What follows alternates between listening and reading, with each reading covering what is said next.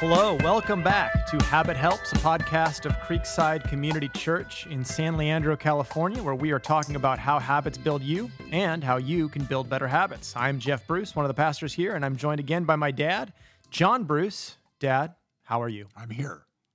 I'm here. I'm fine. Very descriptive. Yes. Thank you. Well, we have been on hiatus for a few weeks. There's been sickness, hospital visits, a spate of other emergencies that have come up. And listeners, I promise our intention is to make this a weekly podcast. We're actually trying to make that our habit. And perhaps, Dad, our inability to form that habit demonstrates that we are not qualified to host a podcast on habits. Well, I think we're qualified to talk about it. We just don't do it. There you go. A lack of qualification has uh, never stopped us in the past. That's so we are going to keep pressing on uh, with this new series we are doing on the habits of a disciple maker. Last week we kicked off our uh, inaugural episode in this series, and we were talking about the habits of a disciple maker. We said every Christian is a follower of Jesus, and a follower of Jesus is someone who abides in Jesus' words. Jesus commands us to go and make disciples. So, if we're abiding in Jesus' words and we are obeying him, well, then naturally, what are we going to do? We're going to go and obey his command to make disciples. So, being a disciple means you obey Jesus and help people become fully devoted followers of Jesus Christ. Uh, this is not an optional thing, it's just part of your identity as a Christian. A disciple is a disciple maker, full stop.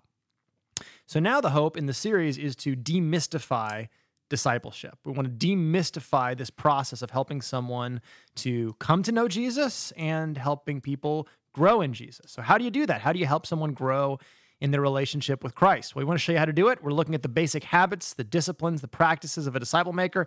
And we are using Robert Coleman's classic book, The Master Plan of Evangelism, as a kind of template for our discussion. Uh, Coleman provides a, a great overview of how Jesus made disciples. And uh, like all of the best content we uh, create, it's not actually created by us, it's stolen from someone else. So we're going to steal his content and then add some of our own thoughts. And so last week, we looked at Coleman's first step in making a disciple, Jesus' first step, and that is selection. It's the principle of selection. You have to choose who you will invest in. Jesus chose disciples. We looked at how he did that.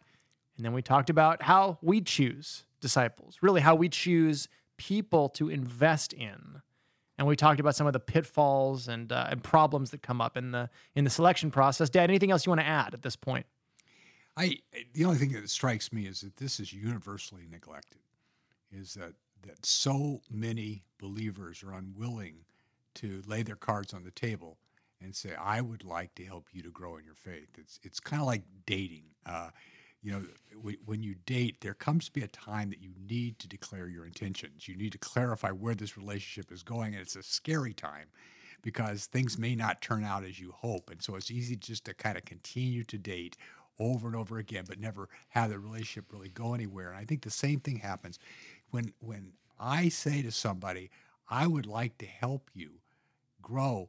I'm putting myself under the gun. I'm I'm saying that this is something I'm qualified to do. I'm going to be held accountable. I'm going to be having to give time. So I think a, a lot of people are are are um, reluctant to really commit themselves to selecting somebody and then challenging them to to be their disciple. But it's absolutely essential. Yeah, that risk component is there no matter what. Right. I remember I tried to make my wife put her cards on the table before I put my cards on the table. And she said, "Uh, uh you got to define the relationship, buddy." And that was good. That was that was helpful. I had to man up and tell her, "I I like you. Do you like me back?" Yeah. And uh, that is the the role of faith in disciple making. That we have to have the courage to say, "Okay, God's called me to do this. Hey, I'd I'd like to enter into this kind of relationship." And um, are you interested in that? Yeah. And I think if you don't set those terms at the beginning, then you're frustrated in the relationship because it, it's not just going to kind of by osmosis magically happen that okay now we're really growing in the faith. You, Yeah. you have to you have to begin with the end in mind, as we said last time. Exactly. No, there's risk, and there's risk of rejection and risk of failure, Mm-hmm.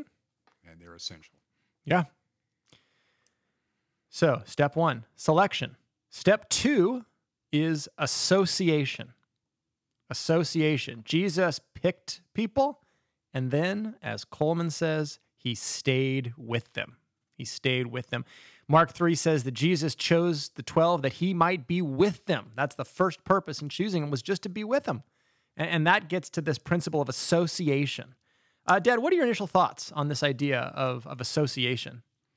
I, uh, I love this principle because it's not only essential, but it makes disciple making, it puts disciple making within the reach of every Christian. Mm-hmm. Because really, disciple making is founded on a relationship, being a friend, being Mhm. a spiritual friend. And, and I like what Coleman says. He says, having called his men, Jesus made it a practice to be with them. This was the essence of his training program, just letting his disciples follow him. He was his own school and curriculum. Hmm. And I remember when this really broke through to me. It was my very first year on staff with Campus Crusade, and and uh, our campus director at Cal uh, took us on a study through Jesus Ministry, um, kind of the same thing we're, we're doing. Yeah. And it for the first time, I realized that Jesus didn't just walk up to these total strangers on a beach and say, "Follow me." And, and I will make you fishers of men. And because of the power of, and magnetism of his personality, they, they left everything and followed him that Jesus had actually had a relationship with these guys for, for at least a year Mhm. before this. And of course, John 1 through 4 covers. And the first thing Jesus does, uh, it doesn't really challenge people to do anything but come and spend time with him. Right. And, and to me, that's the essence of, of the beginning of a discipleship relationship is to be a person's friend and spend time with them. Yeah. That's good. I think of the the the way Jesus describes his mission in the gospels. And there's the son of man came to seek and save the lost. There's the son of man came to give his life as a ransom for many. And then there's the one we don't often think about, which is the son of man came eating and drinking. Yeah, That that Jesus his mission is to be the friend of sinners. right. And as you read through the Gospels, it's amazing how much time Jesus spends just fellowshipping over a meal Mm-hmm. with someone else. Right. How much is communicated through that? And and it isn't a formal curriculum that he gives. And as Coleman notes, that was unlike the rabbis of the day, where there's these very rigid um, regimens you have to follow and disciplines and uh, that were part of the rabbinical schools. And, and instead, Jesus um, focuses first on just deepening his connection with people. Yeah. And through that, all of the training, all the influence flows. Right, right. No, he just he just walked with God and let other people watch. Mm-hmm. And uh, the more time they spent with him, the more like him they became. Right. And I, and I like the way Paul follows that same pattern in in First Thessalonians. Paul's only in the church of Thessalonica for three weeks, Right. and yet he has a, a lifetime impact on them. And he he he describes that in chapter two of First Thessalonians. He says, "I we became like a mother to you." Right. you know, tenderly caring for you. We became like a father, exhorting and imploring each one of you. Mhm. Uh, we imparted to you not only the gospel, but also our own lives as well. And, and I think that's really the principle of association that, that you are uh, imparting your very life to people. You're letting them see how you live your life, how, how Christ impacts the way you live. And it, it's something they catch rather than learn. Yeah. And and that image of parenting, I think, is the the dominant image for this principle here. Yeah. Yeah. Uh, Paul says, right, we were like a mother, we were like a father. He talks about toiling night and day that we might not be a burden to any of you in that passage. So, so it's incredible sacrifice on Paul's part just to be with these people and and make time for them. And, and that image of parenting, if you're a parent, you know that's that's what parenting's like. There's a lot of sacrifice. There's a lot of inconvenience. But you also know from parenting that your most effective teaching opportunities do not come during the family devotion time. Right. In fact, that might be the worst teaching opportunity a lot of times. You still do it, keep plugging away. But but that's not the time when the questions come up. It's it's when you're in the car and and your kid is dealing with a friend who they disagree with. Yeah. It's when something happens in the world. Dad, why did God allow that to happen? You know, that's when those questions come up. It's when you're putting them to bed and and your kids start talking about their fears and their anxieties. And and that is the teachable moment there where you're able to have those critical conversations. And you cannot bypass um, just logged time. Yeah. Yeah. That's what creates the context in which those sort of magical moments can happen. One of the things we tell parents, parents will often say, well, it's not the quantity of time I spend with my children, it's the quality of time. Right. And that's true, but you can't have quality time without quantity time because Yeah. because you never know when the quality time is going to happen. Right. You you can't you can't program it. And I think the same thing is true for for making disciples that the the closer the relationship, the greater the impact Mm-hmm. we have. Yeah. I think uh, what Proverbs, I think it's thirteen twenty says, "He who walks with wise men will be wise, Mm-hmm. but the companion of fools suffers harm." Right. And the people we spend most of our time with will be the people who shape our lives. Right. Yeah, as you've said, it's the books we read and the people we hang out with Yeah, who who really um, shape our perceptions. yeah, And, and so then, an inescapable truth of making a disciple is that you have to carve out a significant amount of time to be with them. And one of the warnings Coleman gives in the chapter is that if your discipleship strategy as a church is here's a membership class, here's a training class, here's another class, here's another seminar, um, you're building on sand yeah, essentially because you are hoping to impart all of this knowledge apart from a relationship, which is exactly how Jesus didn't do that. Now, that isn't to say that training is unimportant. You can have training, you can have a formalized setting, but without the foundation of personal relationship, those things really don't stick. right, right. That's it exactly. I think so much that the disciples watched Jesus and saw how he did things. So then, when he explained the principles behind how he did things, they go, "Oh, that's why he does that. That's the way he prays that way. That's why he he said that to the Pharisee." Right. Yeah, they caught it and then they were taught it, Right. as opposed to, to having everything sort of theoretically explained to you. Now go do it. Yeah. Um, Yeah. Yeah. It's kind of like a coach getting a bunch of people at a table and saying, now here's how to hit a ball. Yeah. Let's watch some videos on it. Let's give some training. And now, now go out and do likewise, right? Go out and hit this. And, Yeah. you know, Exactly. you, you've got to, you got to learn by seeing the person do it and then doing it yourself. Yeah.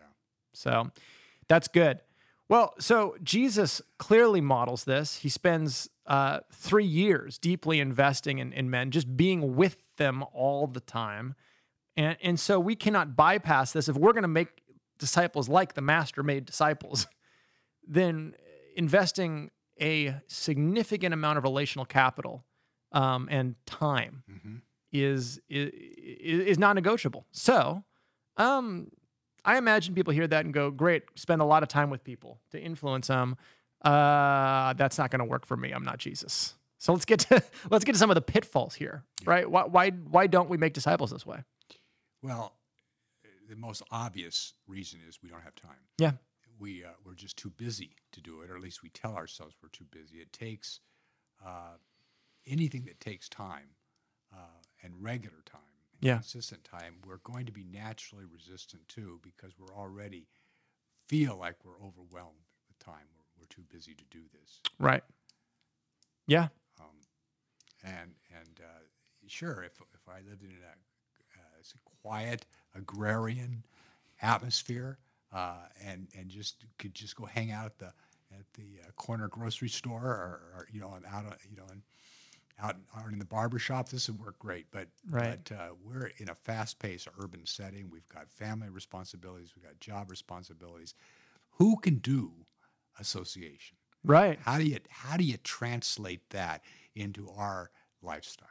Yeah. And so I think here's a question. Here's kind of the uncomfortable question.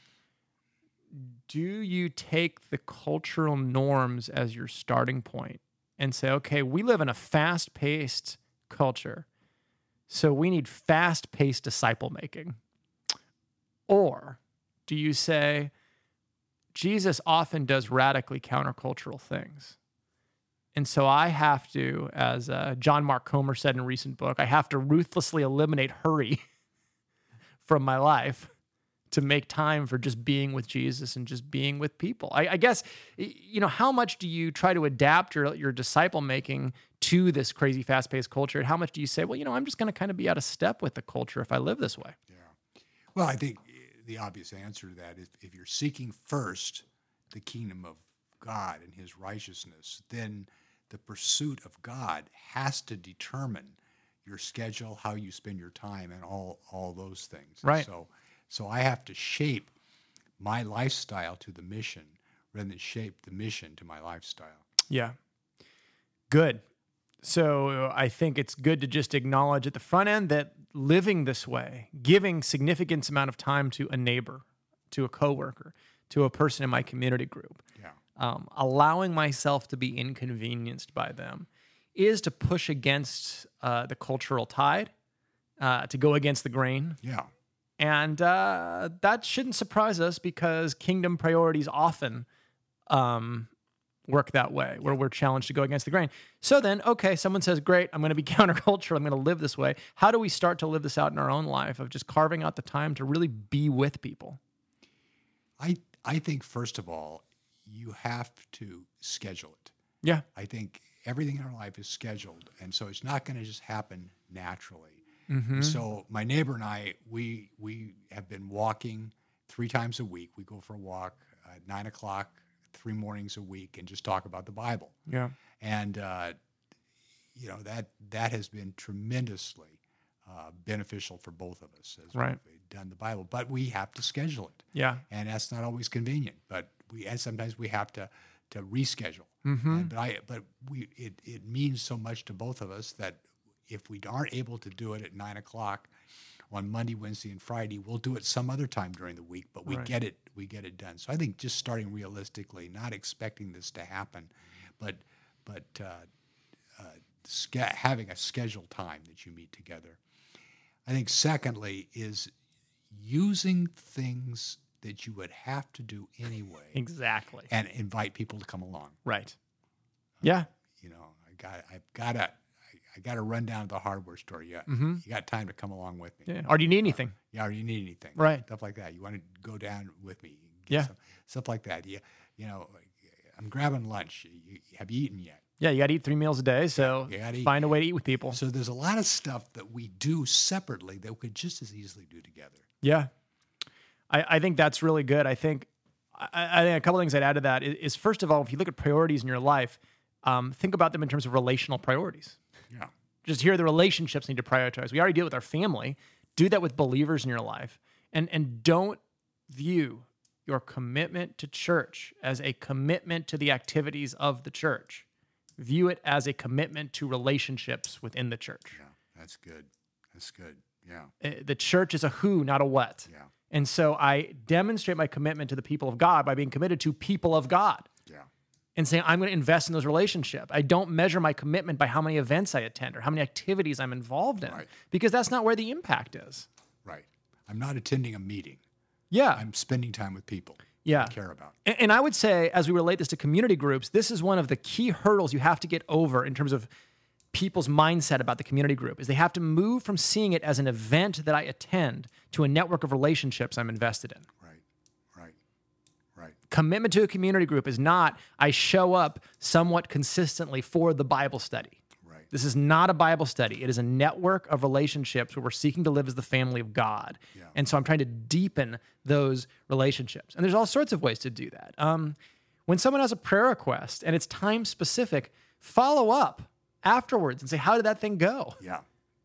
Text each other to see how you're doing. There's all sorts of ways to keep the cadence of connection going throughout the week Yeah. so that your connection to these people feels more like a friendship and, and not like some perfunctory thing that happens because I'm in the same group as them. Yeah. Yeah.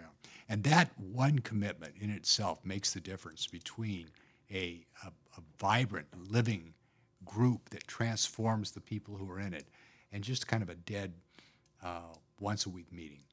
Uh, it really does because of this principle of association is Right. so powerful. Yeah, and, and I would just think about it for yourself. How much time do you have to log with someone before you are really willing to talk about the deepest issues in your life? Yeah.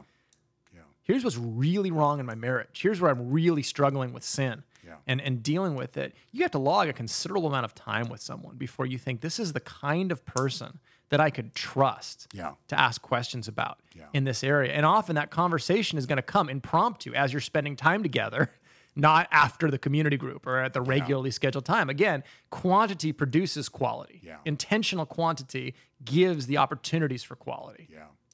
And speaking from an entirely male perspective, since we are males, um, it's easier for men to talk about the important things when they're already doing something Together. together mm-hmm. as opposed to I think women can sit down and they're so relational they can sit down and and get to the important stuff a lot quicker than men can. Mm-hmm. But for men, if we're already doing some activity together, that seems to be when the best conversations take place. Yeah. Yeah, it's a it's amazing at our, our men's retreat that, that so often it's as you're doing stuff together, now we can finally talk about things. Exactly. As we're, as whereas, whereas we've, uh, you know, if we scheduled a time to talk about things, I don't know how it would go. So there, those trends are, are definitely there. Um, no, I, I think that's, I think that's good. Um, yeah. So practically, what are we saying then? Um, pick relational priorities. First of all, you have to choose the relationships you're going to invest in, and that gets back to selection. But two, start carving out time. And carving out time is okay, I'm going to see them at community group. I'm going to follow up with them via text. I'm going to have them over for dinner. Um, I'm going to overlap my life with theirs. Yeah. So if I'm going to do something uh, for leisure, I invite them too. Yeah. Um, yeah. you know, if I'm looking for someone to work out with, I invite them to work out with me. There's all sorts of ways to overlap your life with those per- people, whether or not they're a believer or a non-believer. Exactly. Yeah, you're gonna you're gonna influence the people you spend the most time with, whether they are believers or unbelievers. Mm-hmm. And that means you have it gets back to selection. You can only do that with a limited number of people. Yeah. You can only go that. So to have the time to influence those people, you have to be intentional about who these people are that I'm going to be spending time with. Yeah, and I think it it's really a challenge in some ways for extroverts as much as it is for introverts. And here's why: is that I think a lot of extroverts or, people who really get energized by people, they tend to go shallow with lots of people, and that's what energizes them, is is having lots of different connections. Whereas sometimes I think introverts are a little better at this because they're able to prioritize their emotion, their their their energy a little better in who to invest in. Yeah. Yeah. Uh, but but in e- either case, you really have to say I have a limited amount of relational energy to give to people. So I have to see who's faithful, who's available, who's teachable, and then start scheduling out the ways that I want to just be with them. Right, right. And I think too, it's it's a, it's a gradual change for for a lot of us. If if you live a very intentional life, very scheduled life, very busy life, Yeah. you're not going to make a a, uh, a wholesale changeover overnight. It's going to be gradually adding and subtracting. So Right. I add more time w- to spend with this person, so which means I subtract something else from my life. Uh, some maybe some leisured activity I would do by myself. I take get rid of that so that I can spend more leisure time with with this person or, or something like that. Yeah. And and I would come back to something that that Paul says in First Thessalonians 2, uh, it is not convenient. Labor, toil, work, night and day, uh, so that we can be with you, so that we don't burden you. Um, Jesus sacrificed a lot to be with these disciples. Yeah. Um, There were times he wanted to be alone with God, and the disciples would come and talk to him, and now we got to have a, a a discussion. Um, and and so, yes, schedule it, but realize that impact is inconvenient. Again, it's like parenting. Um, parent is available to their child, Right?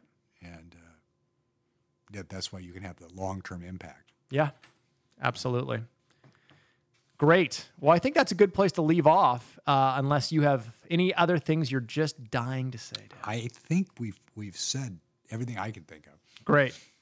So choose who to invest in, invest, create relational time and space to do that. Selection, association.